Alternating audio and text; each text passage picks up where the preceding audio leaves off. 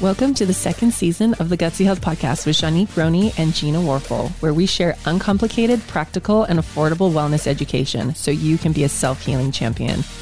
This episode is brought to you by the Gutsy Health Membership Program, a program that gives you inexpensive tools and resources to heal your mind, body, and soul. Visit our website at mygutsyhealth.com.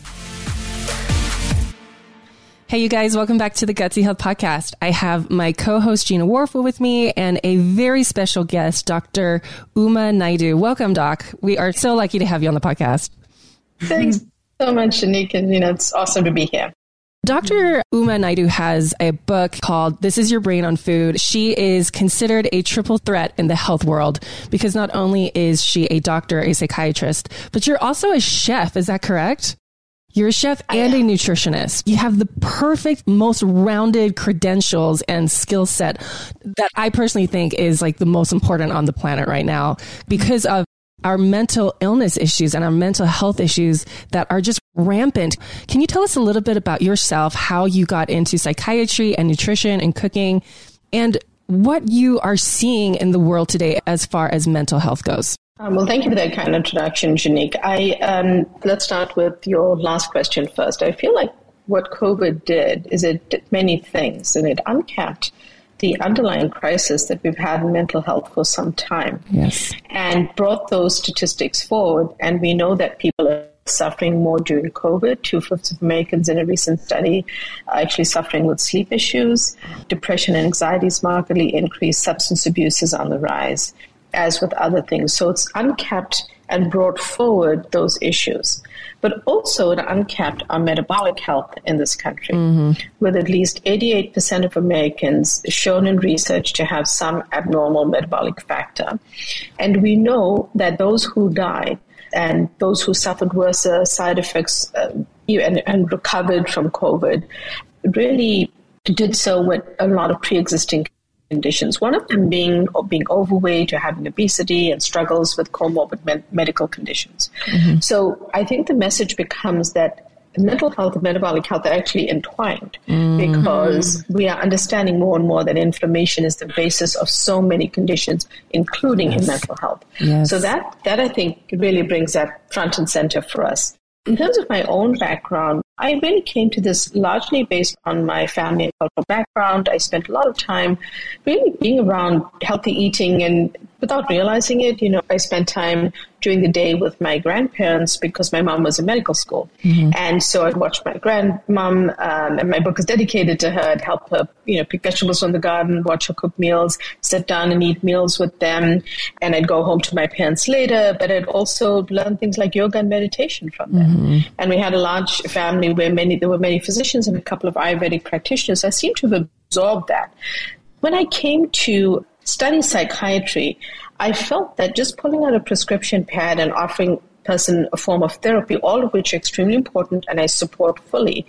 Not everyone is the same. There is so much more of an emphasis on bio individuality. There's so much more of an emphasis now on what people need. And what I was learning was that you know, we were not asking questions, yet we were prescribing medications that had such devastating side effects. Yes. So a person might need the medication, but you also need to be giving them lifestyle measures to fend off the weight gain, mm-hmm. to ask them if they're exercising, mm-hmm. to speak about food.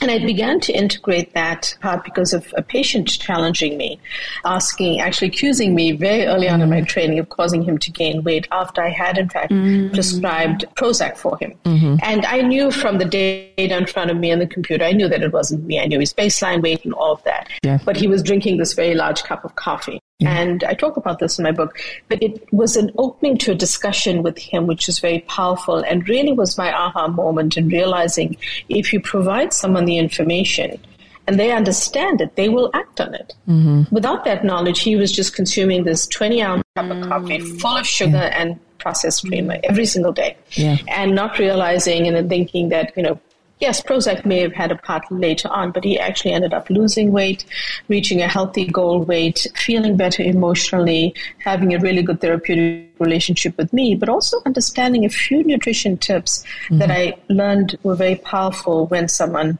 understood I was curious what you think the efficacy is of using different medications for mental health, and how does that look for us right now? You know, I think it's variable. Some people rely on these medications and their conditions are such that they become have fewer symptoms when they take the medications.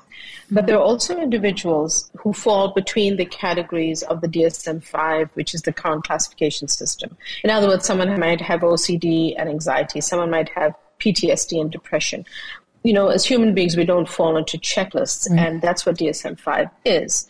Unfortunately, in mental health, we don't have mm. a tissue diagnosis, a brain biopsy mm-hmm. as, as culture like you do if you go in for uh, bronchitis or pneumonia or an infection. I want to put that out there just so we understand that there are some limitations. So I think that medications are needed, but for example, a study of anxiety completed in 2015 showed that only 50% of individuals actually benefit from a medication mm. and a form of therapy, and there are also about 50% of people who remain sort of suffering and not being able to find a solution. And I have mm-hmm. seen that clinically. Mm-hmm. So I do feel we need more tools in our toolbox. Now, you're kind of a unicorn because you are a doctor that is heavily like pushing nutrition to heal the brain. And like you said, like sometimes medication is necessary, but there's not a lot of doctors like you out there. Why is that? And do you mind me asking, like, what is the culture around nutrition in medical school? Do you guys even learn about nutrition? Because I think it's really important that people listening to this podcast understand asking your doctor about nutritional advice would be like, doctors are not nutritionists. They're doctors. They understand medication. What is the culture around nutrition?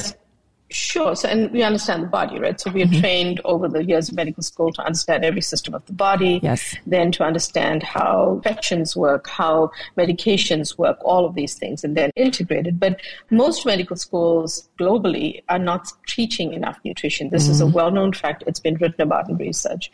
There's certainly some medical schools that are integrating it better. Mm-hmm. Some of them are in the US, but I was not privy to that. So yeah. I had to gain that education elsewhere. Yeah. And you're absolutely right. Your doctors are often in a position where they're expected to offer an opinion about nutrition. Mm-hmm. But honestly, many will say, I just, you know, they'll offer something, but if you push them, they'll say, you know, it's not really, they'll refer you to the dietitian as part of the clinic or the hospital. And getting, sometimes getting those consults can be challenging because there's often so many individuals and patients who need them. There is this culture of doctors not knowing enough. In terms of medical care, I think that in functional medicine and in lifestyle medicine, not in psychiatry yet. I am a unicorn in that in that way they are much more open to nutritional interventions as a strategy to help people feel better. Mm-hmm. And I think that I am hoping that I'm opening the eyes of more psychiatrists to start to at least include this as some of the way that they think about their patients. But we're not there yet. It's, this is still nascent. I get a lot of positive feedback from internal medicine doctors, functional medicine doctors, lifestyle medicine, and actually other specialty doctors I haven't gotten negative feedback from psychiatrists, but I don't think the average psychiatrist is doing this evaluation. No, I don't come across them much at all, except what's her name? Nicole Lapiri the holistic psychologist. Mm, she LePera. she talked mm-hmm. LePera, thank you. She talks about nutrition and she also said she's a psychologist. She's not a psychiatrist. She's not a medical doctor like you.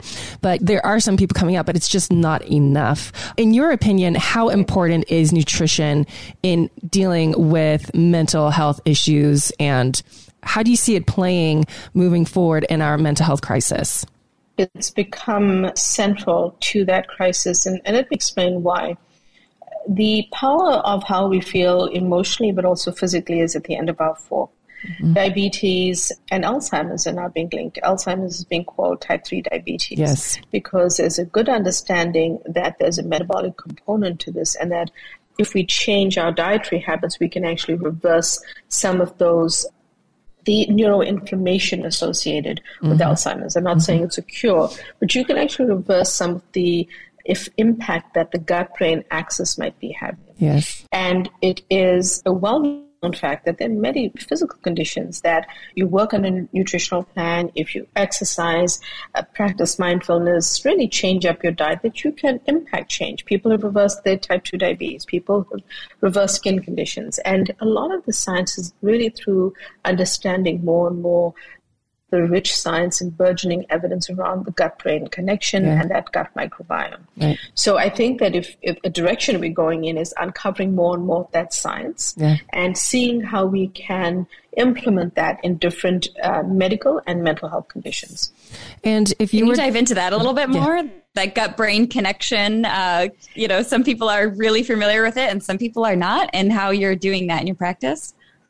You know, the interesting thing is this is newer science. This is science that has emerged the last decade and a half mm-hmm. around the connection between the gut and brain. The gut and brain are organs that are far apart in the body, but they originate from the same exact cells in the embryo. They divide up to form two organs, and then they remain connected throughout life anatomically, biochemically, physiologically, through the vagus nerve, which is the 10th cranial nerve. Mm-hmm. And the 10th cranial nerve is a allows for bidirectional chemical messaging between these two organs. So chemical messages from the brain are going to the gut and vice versa. But I think it's also helpful for people to understand that if they've ever been prescribed or had a friend or family member who's taken a selective serotonin reuptake inhibitor, an SSRI like Prozac, Zoloft, or many others, that there's some sometimes have gastrointestinal side effects initially. And that is because 90% of the serotonin is made in the gut and many, many, about 90% or so of the receptors are there. So it makes sense that they have those side effects initially. Mm-hmm. For the times we're in, it's also super important for us to know that about 70% of our immune system is in the gut just eating in a healthy way, eating healthy whole foods, you know, eating a good balance of nutrients is so important for resetting our gut health. Uh, most of us, probably because of the standard American diet, walk around with some gut inflammation. And so working towards healing that through our diet is very important. I love that you said most Americans are walking around with some kind of gut inflammation. Every time I do polls online, it's always 90%. At least 90% of people have digestive distress. I love how you mentioned on a different podcast that I was listening to that in the embryo, the gut and the brain develop at the same time. But what's even more fascinating to me, uh, how the gut and the brain are so intertwined is researchers uh, actually think that as we were evolving, the gut developed before the brain and the bacteria in the gut actually helped form the neurotransmitters. It's, it's really, really cool if you guys want to learn more about it, there's a book called The Gut Brain Connection. But we had uh, Kiran Krishnan on the podcast earlier in January, and he talks about how when moms that are pregnant, the more biodiversity they mm-hmm. have, the less chance of their kids having ADD or ADHD or some kind of brain imbalance or sensory issues because research is now showing, like you said, in the past 10 years, there's so much cool research between bacteria and brain health, but certain bacteria that are present help the brain to develop better and more efficiently. So we are just barely scratching the surface of how important our bacteria is. And unfortunately, we're kind of coming out of like two decades where doctors just prescribed antibiotics left, right, and center. But they are realizing, and doctors are now learning, like we need to be a little less liberal with our antibiotic use because. But then certainly yeah, certainly with antibiotics. And I think the, I think it's fascinating because I get asked by parents and, and moms all the time about, you know, what about our children's health? And it really, mm-hmm. you're absolutely right. It starts, starts very early on. It does. And uh, Kiran is absolutely right. And then I also want to present this as a hopeful message because yes. here's the thing about nutrition we can, the brain, there's neuroplasticity. So yes. compared to a few decades ago when we thought the brain couldn't change and that was it, we're set for life, but brain can change. Mm-hmm. And because we now understand neuro- neuroplasticity, we can also say that how we eat, and it's been shown, can impact our emotional health, our physical health. So if you if you're a mom, if you have a child, if you're pregnant, you know, it is possible to yes. adapt what we're doing. Yes. We are human. We can make those decisions. The power's at the end of our fork. And food is medicine. So we can use all of that to help improve what's going on this is not a judgmental blaming model. I just think we need to all take a step back yes. and figure out what we can do best for our families, our kids, whatever stage of life you're in. Maybe you have an older parent, maybe you have old, older aunts and uncles or people in your community, maybe you have younger ones or you're pregnant. Whatever it is, we can make those changes because we're eating meals, right? We're eating several meals a day. So why not do it better? You mm-hmm. know, why not tweak things a little bit so that we can optimize our mental health. And guess what? Our physical health will improve too. Exactly. It's been shown. Real quick, I want to go back to the neuroplasticity, if that's okay. You said this is a hopeful message. Like, like what Gina and I preach is the body is designed to heal itself. You just have to give it the right tools, and those tools being whole foods, like you're preaching. Can you give listeners a realistic timeline, though, for that neuroplasticity? Because I have a lot of people say, I tried mm-hmm. an AIP diet for two weeks and nothing. And when it comes to neuroplasticity, we're talking months. I mean, with blood, it's three months. With skin, it's 30 30 days. With the gut intestine, it's mm-hmm. three days. But when it comes to nerves and neurotransmitters and like brain health, aren't we talking months, maybe even years? Like, what is your opinion on the timeline of the brain healing itself? I feel like it's variable for people because mm-hmm. we are now really practicing personalized medicine. And mm-hmm. part of that is the gut microbiome is like a thumbprint for each one of us. Yes. I always say to people the same healthy food is not healthy for everyone. Yes. Because I've seen in my practice that people have a different response. Mm-hmm. And I can't answer the question about the brain without in, involving the gut because there is that connection. That's why chapter one in my book is the gut brain romance. Mm-hmm. So we know from research proper gut healing takes about 28 days. Mm-hmm. That being said, I have people coming back to see me after a week or calling me up and saying, I'm really starting to feel like I'm working better in the afternoon because my mm-hmm. brain fog is lifting. Mm-hmm. You know, I'm sleeping better.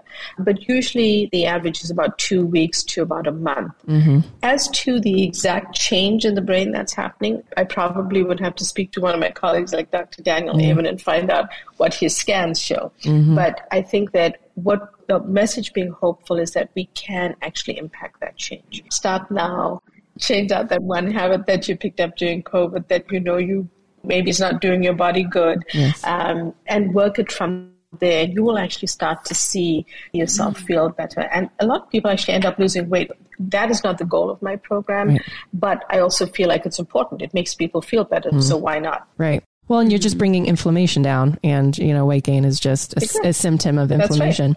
I have two questions. My first one is What are your top five to 10 foods that are really helpful for brain health? And then my second question, because I, I, have you know, in your book and in other podcasts, it's a lot of fruits and vegetables and herbs and whatnot. And I want you to list off a few for our listeners. But my second question is, what are your thoughts around this whole carnivore movement where people are saying fruits and vegetables have oxalates and lectins and they're very inflammatory and you should just eat meat and fat? I know that those are two very big questions. So I'm going to give the time over to you to just really deep dive into that if you want.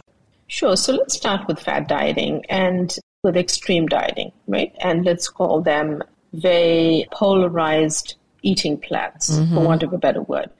I think that I've said, you know, on many podcasts and many times that I consider myself diet agnostic. So what I mean by that is when you come in to, to talk with me about your mental well-being, whether or not you have a diagnosis, you want to feel emotionally better, I will work with you to tweak your diet. You may be vegan, you may be carnivore, anything mm-hmm. in between.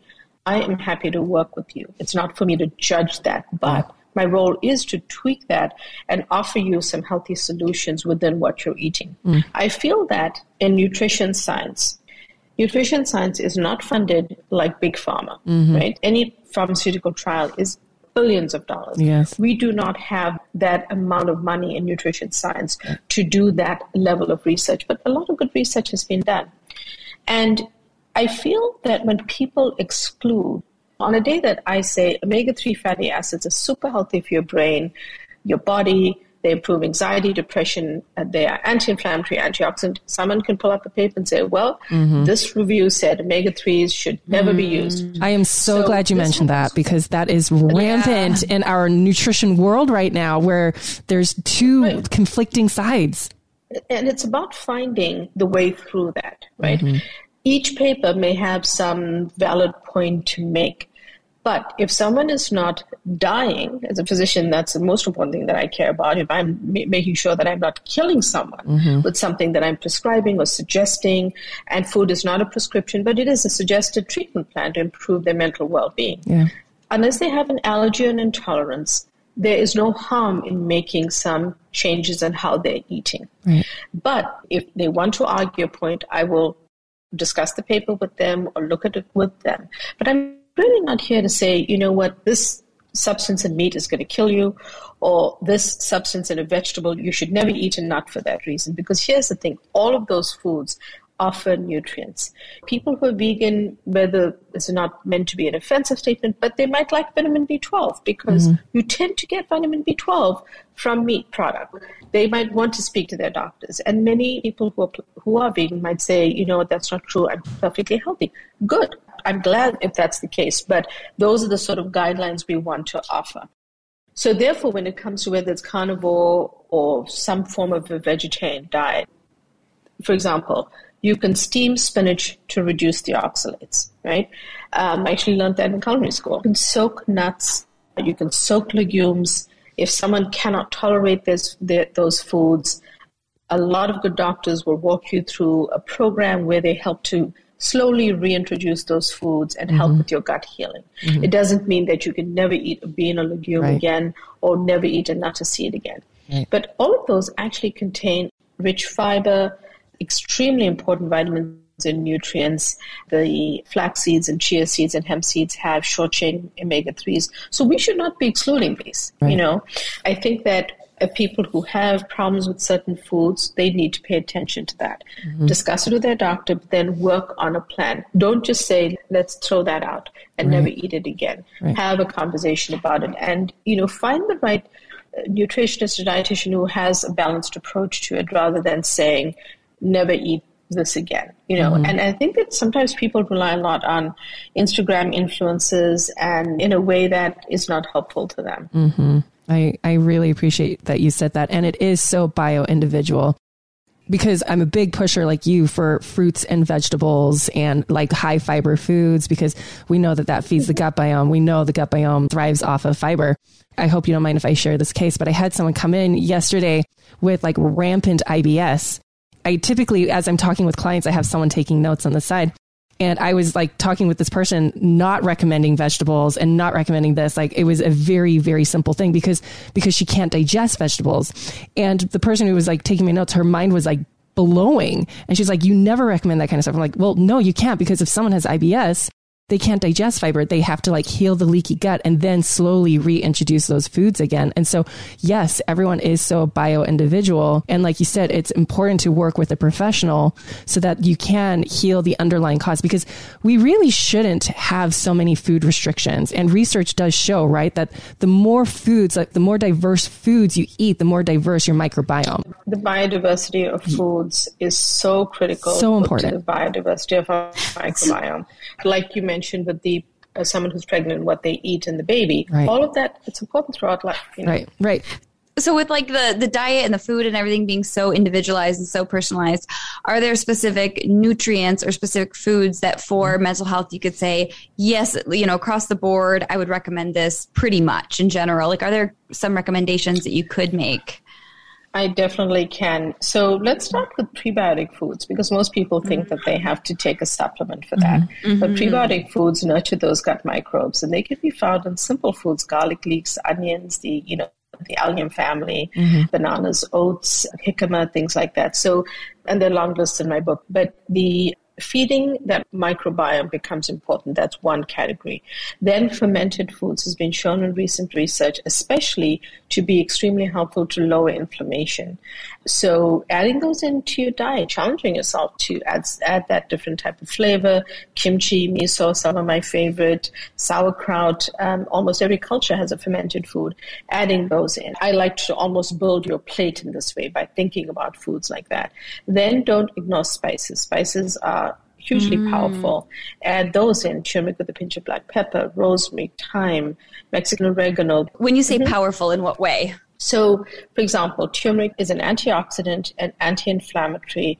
It's been noted to actually have changes, cause changes positively in the brain, uplift mood, and lower anxiety. So these are things that are cumulative. If you add a quarter teaspoon of uh, organic turmeric powder with a pinch of black pepper, because mm-hmm. piperine from black pepper makes the curcumin in turmeric about uh, 2,000% or 20 times more bioavailable to our body. So I'd say, why not?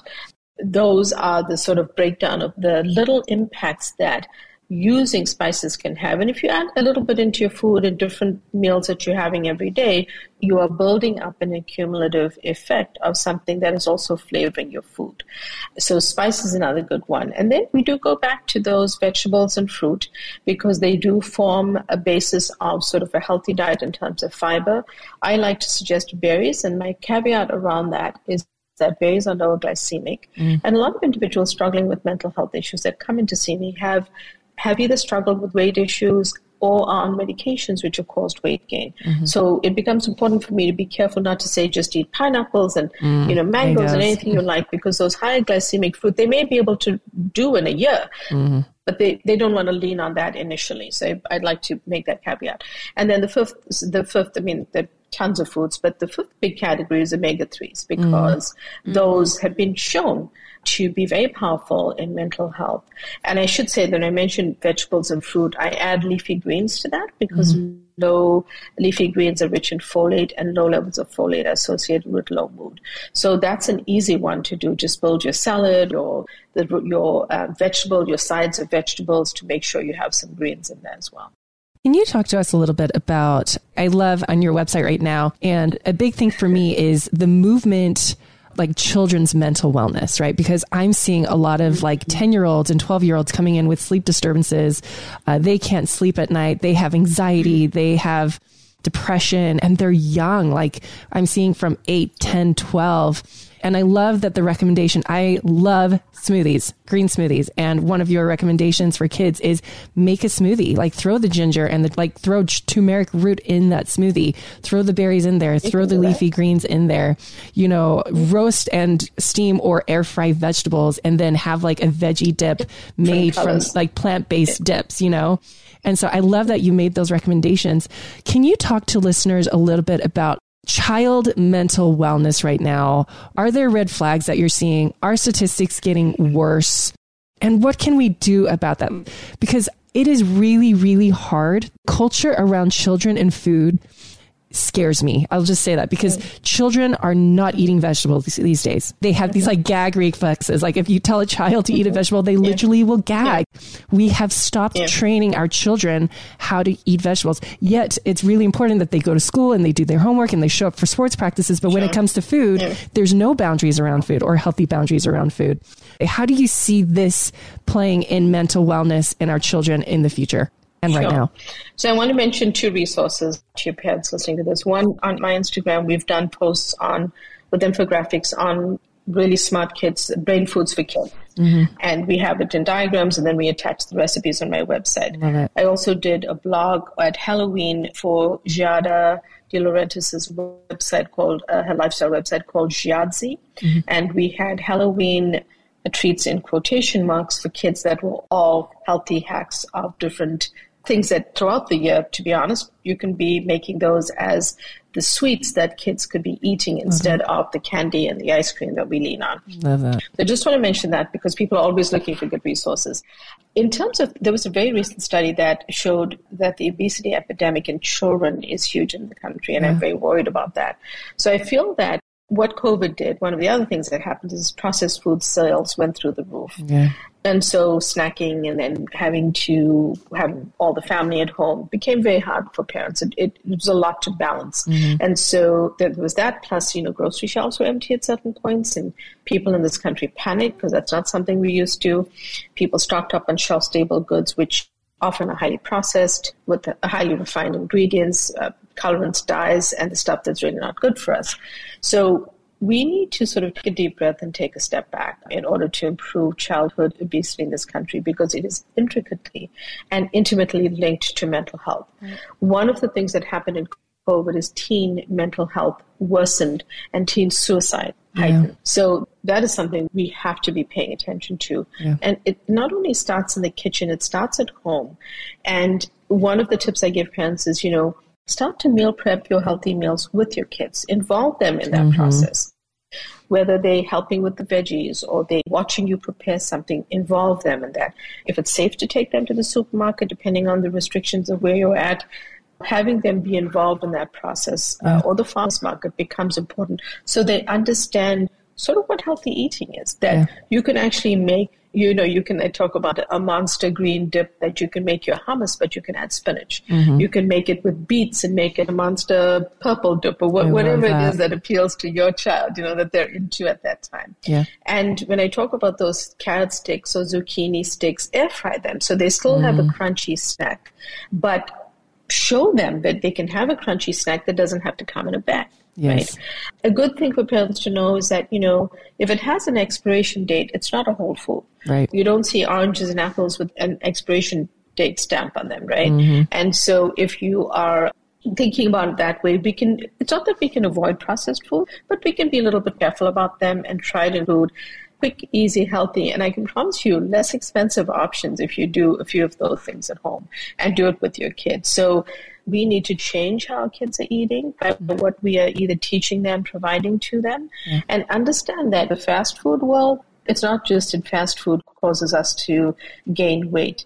Fast foods restaurants use processed vegetable oils, which are more cost effective but pro inflammatory for our bodies. Right. Fast food french fries have potato in them, but they also have added sugar to make them hyper palatable. Mm. So that we always upsize. Then when we buy a big size, we can't put it down because our brain is engineered and those foods are engineered to be hyper palatable and tap into those cravings. So there are many issues with trying to step away from those foods and trying to eat more healthier options when we can. I believe in an 80 20 rule. It's one of the pillars I teach in nutritional psychiatry. Mm-hmm. Let's try for 80% of the time. 20% of the time, you know, life happens. So yes. if we can be trying for most of that, it's good. I love that.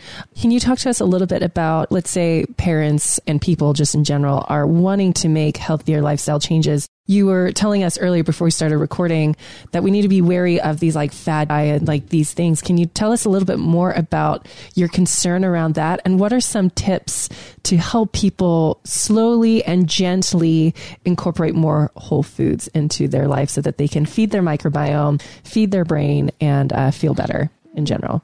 Firstly, I think the one thing about this is if you are following someone's work, you know, make sure that person is well credentialed and has a good sort of academic record of either doing research or has written on something or shared information. In other words, vet you as the consumer should be vetting the sources of your information. Yeah. What's the other thing that happened? During COVID is, is we were kind of not able to go into the office to see our doctors, so we had to seek a lot of information. But medical information is not Dr. Google MD. Medical mm-hmm. information is from well vetted sources and trained professionals. So just be careful about where you're getting your information. It's not always perfect. Secondly, follow healthy whole food principles. Whole Foods do not have an expiration date. Go to the supermarket, focus on getting a lot of veggies and some berries or, or fruit that your kids or your family enjoys. Fill up on plant based, fiber rich foods like the beans, seeds, legumes, and nuts.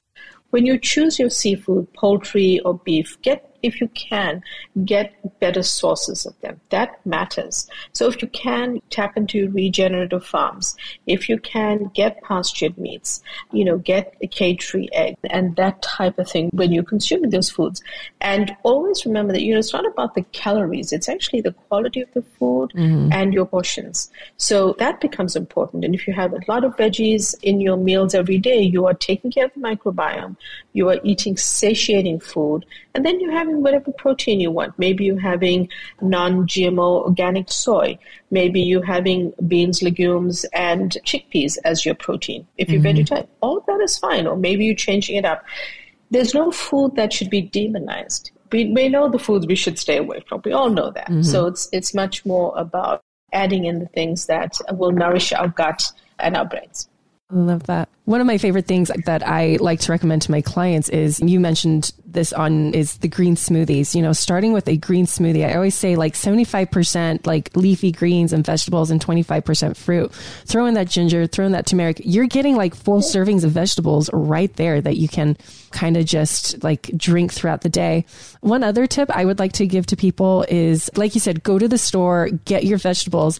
But this is my most favorite tip because it's so easy is you just one day a week chop up all your vegetables with like a veggie chopper, put it in a bag, and then at dinner time, make whatever you are eating for dinner, but then take a few handfuls of these veggies and saute them and eat that as your side. You know, if you want, put like a veggie based dip on top of it or some kind of sauce. Because a lot of the time people say, well, eating healthy takes a lot of time. Making a green smoothie takes three minutes. How do you make your green smoothie taste good? Because that just the ingredients that you said so, blended sound terrible. right, right. So you know this is not something I'd, I'd, want to sip on all day. right. Gina, I need to make you a green smoothie when you're back in town. Like I make great yeah. green smoothies. Go ahead though, Dr. Naidoo. So, so a couple of things. I think there are ways to make tasty, but I have a few opinions about smoothies. I think that they're great to encourage kids to eat their greens, right? Mm-hmm. Because you can put a nut and seed butter in and sweeten mm-hmm. it a little bit. You can use cinnamon to sweeten. You know, you can use a little bit of uh, blueberries, a little bit of strawberries to sweeten it, and you can use um, avocado for creaminess. So there, there are ways to change it up and actually mm. make it mm. tasty. The taste for me as a chef is very important. So I think that's a great question. But I also believe in a few things. We shouldn't depend entirely on smoothies. Right. I think that it's great if it works for you and works for your microbiome. But juicing fruit and vegetables does change the structure and texture so when you juice, those who are putting a ton of fruit in their mm-hmm. smoothies, they're getting a very high sugar load in a very quick way into their body mm-hmm. because it's all juiced. You know, balance it up. Definitely tap into those tricks and those kind of tools, I should say, that you want to use. But I almost want to encourage that diversity. Like we talked talked about biodiversity change up your meals. I love what you said about mixing, you know, having a bag of chopped veggies because it's kind of changing it up. Mm-hmm. It's almost like a surprise every evening and you right. can make it easy for yourself. You know, meal prep for a couple of hours on whichever day of the week, involve your kids in mm-hmm. it. You know, have them helping, you know, this celery stalks don't have to be chopped exactly the same size. Mm-hmm. Have them help you break it or play with it so that they have a feel for good food and they're learning from the ground up. And then, you know, and that will also encourage them to want to try and do try more tastes and flavors yeah. and make it interesting. And it's not perfect. I mean, you know, your child may not like green food or, yeah. you know, but yes, all the time. Yeah. But those are just some guidelines for people. Awesome. Thank you. And thank you so much for your time, Dr. Naidoo. We really appreciate it. How do people find you? And I know you have your book again, This is Your Brain on Food. You also have online courses too. Just let our listeners know how can they get more info from you and what's your Instagram handle and the courses that you provide and the services you provide. Sure. Well, thank you so much for having me. It was a great conversation. I'm at umanaidoomd.com. I actually just started running a course this week, and we, I'm sure, given the robust response we've had and interest, I have a feeling we might be redoing it awesome. late in the year. But depending on when you're listening to this, you might email us and see if you can still register for the course.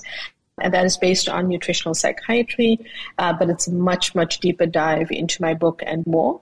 Awesome. And my Instagram handle is at D R U M A N A I D O O. Uh, so please subscribe to my newsletter on my website. You'll get tips and you'll get my current activities and what I'm up to every single week. So uh, awesome. uh, it's in one place and it's easy for you to, to, follow me there. Awesome. Thank you so, so much. This has been such a good conversation. And um, before we log off, guys, listeners, if you get a moment, please rate and review. We would really appreciate that. And uh, we'll catch you guys next week. Thank you for listening to the Gutsy Health Podcast. We hope you enjoyed and learned a lot from this episode. For more updates, follow us on Instagram at Gutsy Health Podcast.